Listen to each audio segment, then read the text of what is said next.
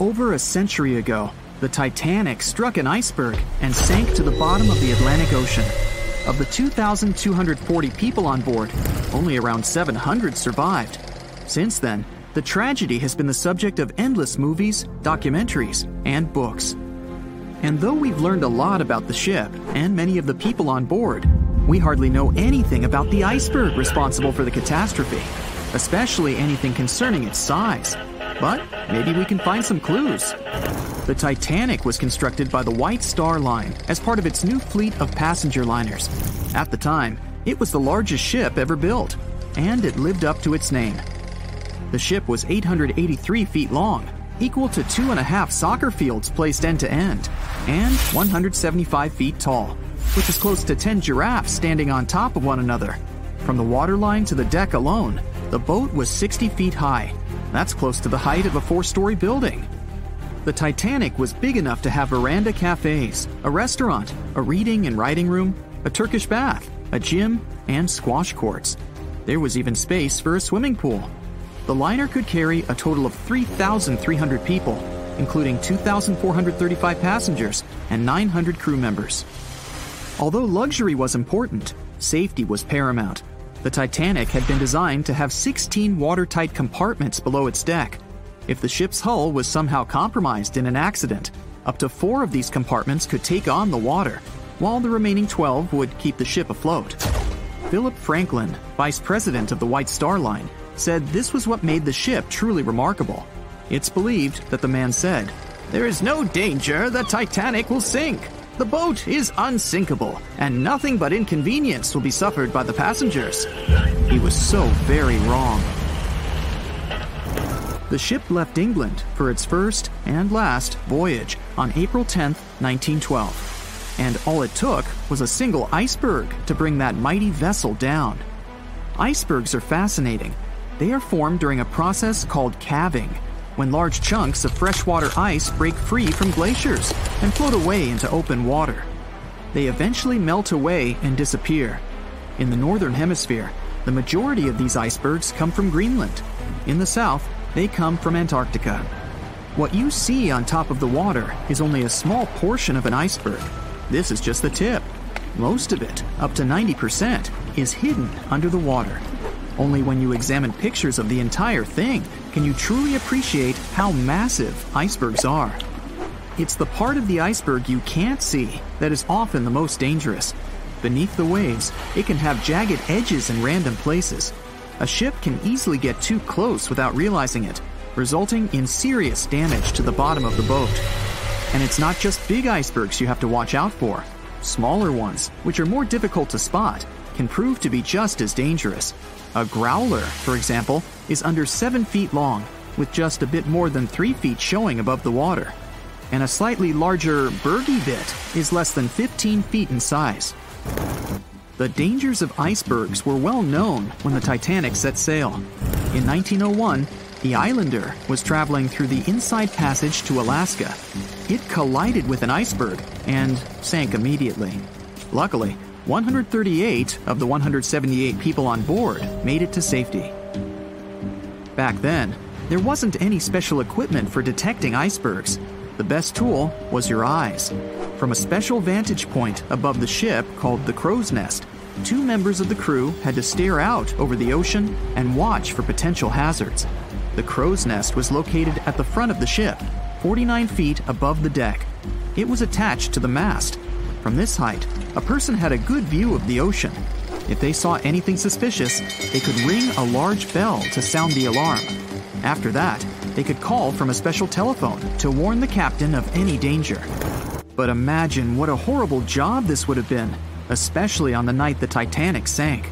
The crow's nest wasn't a warm and cozy room surrounded by windows. Instead, it was a large open tub exposed to the elements.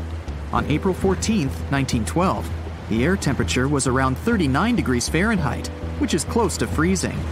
With the ship moving at about 23 knots, more than 26 miles per hour, the sailors must have felt that frigid cold air pressing against any exposed skin.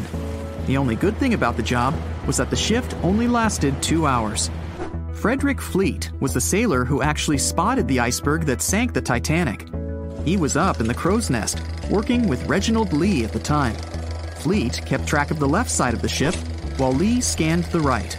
It was 10 p.m. when the two men started their shift. They had already been warned about the possibility of ice. But when you're cold and it's dark, it might feel like an impossible task. Even worse, the two men didn't even have binoculars to make the job any easier. Fleet would later insist that having binoculars would have prevented the tragedy. With about 20 minutes remaining on the job, the sailors noticed the iceberg. Fleet rang the bell once, twice, and again. He then called up to the bridge to inform the crew. At first, the call seemed to come in the nick of time. The ship's engines reversed, and the massive ocean liner managed to turn. It wasn't enough to miss the iceberg, though. Ice showered down onto the ship's deck. The iceberg tore through the hull, and water flooded in. Two hours and 40 minutes later, the Titanic was gone. And here we have clue number one. The iceberg was big enough to be spotted with the unaided eye in the dark of the night without any binoculars. It was also tall enough for bits of ice to fall down onto the ship's deck. Since this all took place long before social media and smartphones, nobody on board would have been taking photos or videos at the time. So, of course, we don't have any footage of the actual iceberg. But there are photos of the possible iceberg from later that day. The SS Prinz Adalbert was sailing near the area on the morning of April 15, 1912. The steward on the ship had not yet heard about what had happened to the Titanic, but when he spotted an iceberg floating by, he was compelled to photograph it. Why?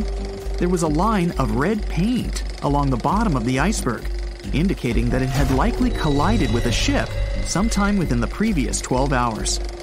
A second photo was taken from a ship called the Minia, which was sent into the area to look for debris from the collision. Captain de Carteret said that among the wreckage, he had seen only one iceberg. He also noticed a streak of red paint on it. From the photos and witness accounts, newspaper reports estimated the iceberg to be 50 to 100 feet high and 200 to 400 feet long. That's clue number two. The iceberg that hit the Titanic probably started its ocean journey from Greenland's coast, heading past the Baffin Bay to the Davis Strait. From here, it must have slipped through the Labrador Sea and finally reached the Atlantic. And that, in itself, is pretty impressive.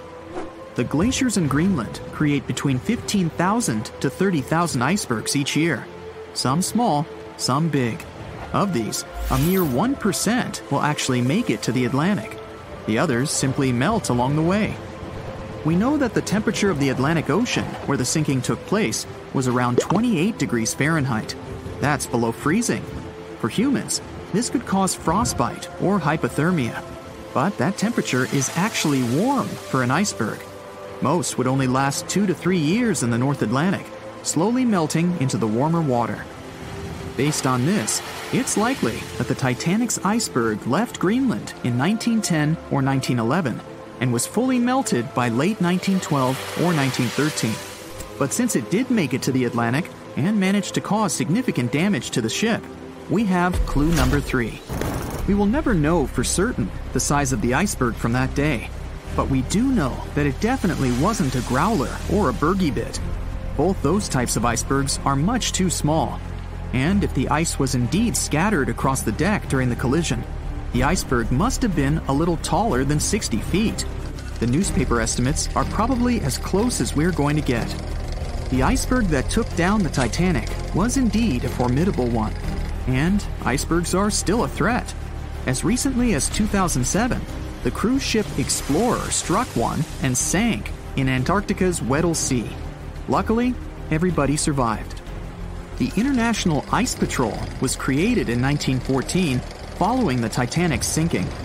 The organization is still in operation today, made up of representatives from several countries. Using airplanes and radar, the patrol locates and tracks larger icebergs, making the information available to anyone who needs it and preventing more ocean tragedies in the process. A beam of electric light pierces the darkness over the calm waters of the Atlantic Ocean.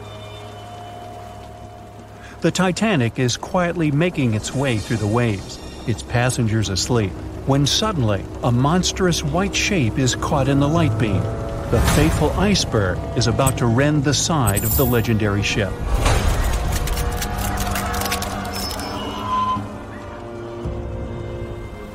April 14, 1912, only two days before someone will take a photo of a giant iceberg with a pretty unusual elliptical shape. It turns out that this iceberg most likely formed out of snow that fell 100,000 years ago. Researchers used computer modeling to figure out its origin. They used data from 1912 and added some new information about winds and ocean currents. They concluded that the iceberg was probably a part of a small cluster of glaciers in southwest Greenland. These days, it's possible to calculate the routes of such icebergs in any given year in the past. So, the infamous chunk of ice was on its way from Greenland to an area further south from Cornwall. If the ship had passed through that region only two days later, the iceberg would have moved far away from the point where they met. At first, the weight of the most well known iceberg in the world was 75 million tons. With time, it started to slowly melt away. And when it sank the Titanic, its weight was only 1.5 million tons. By the time of the collision, it had probably been melting for months, but it was still a true monster. When the Titanic sank, the iceberg was 400 feet long, and more than 100 feet of its surface was above the water. Some people believe it was a super moon that caused the Titanic to sink.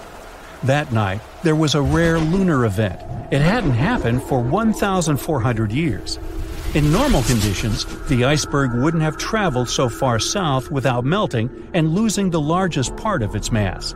But the supermoon could have been the reason for an unusually high tide that pulled the iceberg away from the glacier way faster than usual. There's a specific type of bacteria that slowly consumes the remains of the Titanic salt corrosion, ocean currents, freezing temperatures, plus this rust eating microorganism might consume the entire wreckage. American actress Dorothy Gibson was aboard the Titanic. She survived, and when she arrived in New York, she started filming a movie called Saved from the Titanic almost right away. The movie was released only a month after the Titanic sank, and in the movie, she even wore the same shoes and clothes she had during the actual disaster. The movie was a big success at that time, but the only known copy was destroyed in a fire. Fourteen years before the Titanic sank, a novella called Futility had been published, and it seemed to have predicted the whole event. The plot centered around a fictional ship called the Titan that sank during its voyage. The Titan was almost the same size as Titanic, and they both went to the bottom in April. The reason was hitting an iceberg, too. Both the real and fictional ships were described as unsinkable, and both of them had the legally required number of lifeboats, which, as it turned out later, were nowhere near enough. We've seen it in the movie, but there were some real life love stories happening on the Titanic, too. Thirteen couples even took a trip on the Titanic as part of their honeymoon. One of the couples owned Macy's department store in New York. Once it became clear the Titanic was rapidly sinking, the woman refused to go into a lifeboat without her husband. But he didn't want to join her while there were still women and children who he thought had to go first. Then his wife gave her coat to her maid. She insisted that the maid should get into the lifeboat, and she wanted her to be warm. As for the woman herself, she decided to stay with her husband till the end. Some people believe Titanic sank because of a mummy, not an iceberg. It all started around 1000 BCE with a mysterious woman who lived in Egypt, in the city of Thebes. People knew little about her, but they called her a priestess. Her mummy was put in a wooden sarcophagus and covered with a large lid with the image of her face and some mystical inscriptions. This place had been hidden until the first half of the 19th century when a group of locals accidentally came across it. They disturbed her peace. No one knows how, but the mummy disappeared that day without a trace. A couple of decades later, A group of rich friends from England traveled to Egypt and found the empty mummy casket with the image of the priestess, whose dark eyes seemed to be looking into the void. They decided to buy it, but the buyer disappeared the same night before he even got the case. All members of the group had some accidents. The casket changed its location a couple of times until it, as some believe, ended up on the Titanic. It took more than 70 years for a robot submarine to find the ruins of this legendary ship. The wreck lies nearly 13,000 feet under the surface of the Atlantic Ocean, split into two halves. Why did the liner break apart? No one knows exactly. Some think it happened because of the water that got inside when the ship collided with the iceberg.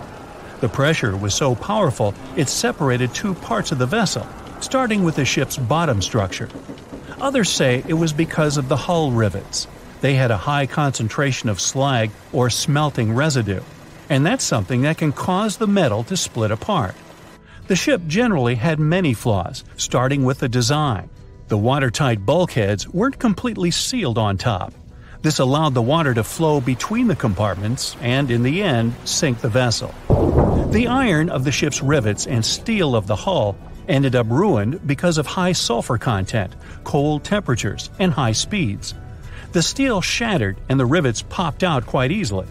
Because of this, Titanic sank 24 times faster than it would have otherwise. If the ship had hit the iceberg head on instead of ramming it with its side, it would have probably stayed afloat. How come the crew members didn't have binoculars?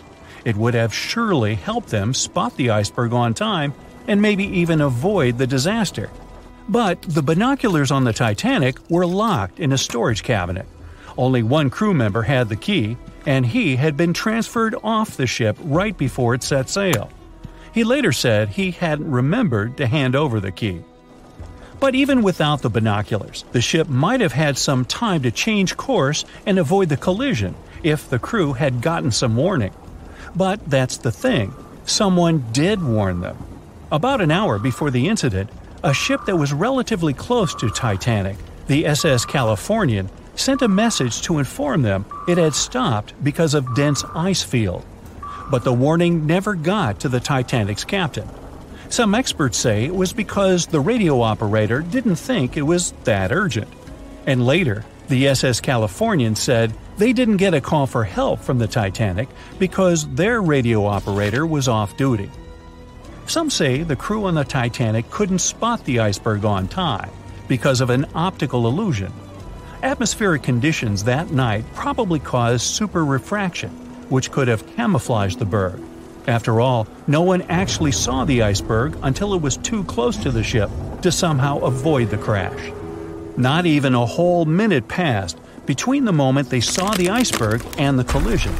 It was only 37 seconds, and it took Titanic 2 hours and 40 minutes to disappear below the ocean's waves.